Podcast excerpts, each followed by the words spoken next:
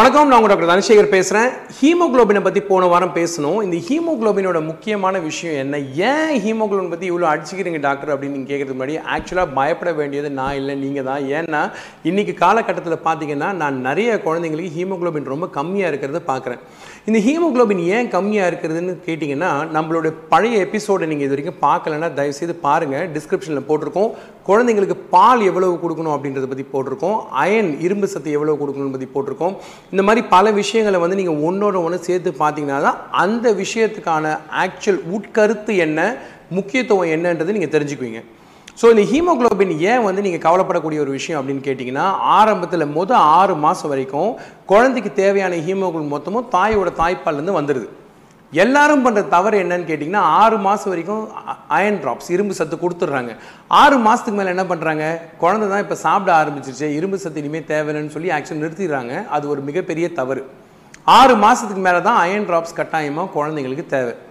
இன்றைக்கி மருத்துவ உலகத்தில் பார்த்தீங்கன்னா ஒரு ரொம்ப ஒரு பெருமையாக எல்லாருமே பேசிக்கிற ஒரு விஷயம் வந்து குழந்தை பிறக்கிற அந்த மொத ஆயிரம் நாளை பற்றி தான் பழைய வீடியோஸே நான் பேசியிருக்கேன். இந்த first thousand days of life எதுக்கு இது முக்கியம் அப்படின்னு கேட்டிங்கன்னா தாய் கருவூட்டுற காலத்துலேருந்து குழந்தைக்கு ரெண்டு வயசு ஆகிற வரைக்கும் உடம்பு வந்து அசுர வளர்ச்சி. இவ்வளோ கண்ணுக்கே தெரியாத ஒரு கரு ஒரு குழந்தையா உருமாறுது அப்படின்னா எத்தனை தடவை உள்ளே இருக்கக்கூடிய அந்த செல்கள் பரவி பரப்பி அதிகமாக ஆகி உருவம் பெருசாகி வருது அப்படின்னா அந்த குழந்தைக்கு எவ்வளோ விதமான சத்துக்கள் தேவைப்படுன்றது கொஞ்சம் பாருங்கள் ஆறு மாதத்துக்கு அப்புறமா குழந்தைக்கு தேவைப்படக்கூடிய உணவுப் பொருட்களில் மிக முக்கியமான விஷயம் இந்த இரும்பு. இரும்பு சத்து நம்ம உணவில் வந்து கட்டாயமாக சேர்த்துக்கணும்.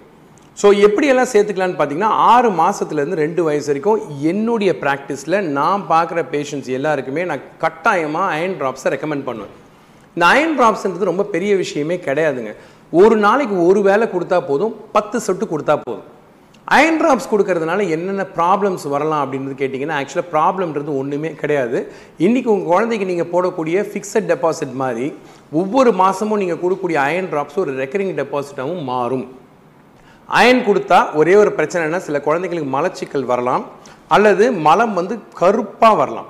ஸோ இந்த மாதிரி வந்துச்சு இந்த மாதிரி ப்ராப்ளம் இருக்குது அப்படின்னு நினச்சிங்க அப்படின்னா ஒன்றுமே இல்லை. உங்கள் மருத்துவரை கேட்டிங்க அப்படின்னா அவங்க வேறு அயன் ட்ராப்ஸ் கொடுத்துருவாங்க. இந்த மாதிரி மோஷனை கருப்பாக்காத உடல் எல்லா இரும்பு சத்தையும் உறிஞ்சி கொள்ளக்கூடிய தன்மை இருக்கக்கூடிய புது புது அயன்கள் வந்து இன்றைக்கி மார்க்கெட்டில் நிறைய கிடைக்குது. இது இல்லாமல் பார்த்தீங்கன்னா நம்ம உணவுப் பொருட்களில் எதில் சார் அயன் இருக்கும்? நீங்கள் மருந்தே சொல்லிட்டு இருக்கீங்களே அப்படின்னு கேட்டிங்கன்னா பொதுவாகவே பார்த்தீங்கன்னா சமைக்கப்படாத உணவுகளில் இரும்பு சத்து மிக அதிகமாக இருக்கும். உதாரணத்துக்கு என்னென்னு கேட்டிங்கன்னா கீரை வகைகள் மிக முக்கியம் பழங்களில் பப்பாளி மிக முக்கியம் உணவில் முட்டை மிக முக்கியம். அது இல்லாமல் மாமிசம் சாப்பிட்றவங்களா இருந்தீங்க அப்படின்னா நீங்கள் சிக்கன் மட்டன் சாப்பிட்டீங்கன்னா அதில் வந்து இரும்பு சத்து மிக அதிகம். இந்த அசைவ உணவுகளில் பார்த்தீங்கன்னா எல்லாருமே சொல்கிற ஒரு உணவு வந்து லிவர் கொடுக்கலாமா?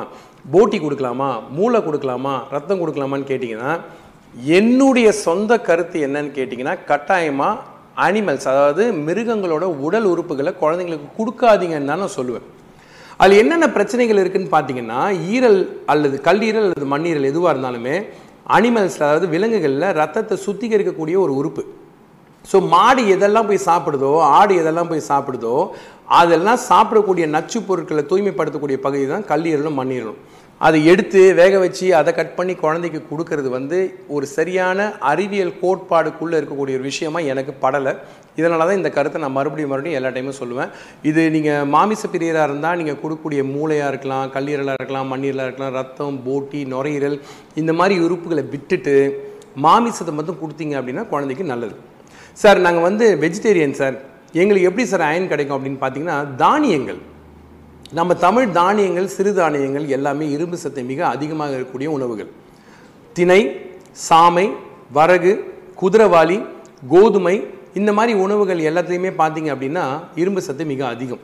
இரும்பு உடம்ப அதிகமாக சேருமா சார் அப்படின்னு கேட்டிங்கன்னா அதனால் பிரச்சனைகள் வருமான்னு கேட்டிங்கன்னா வராது.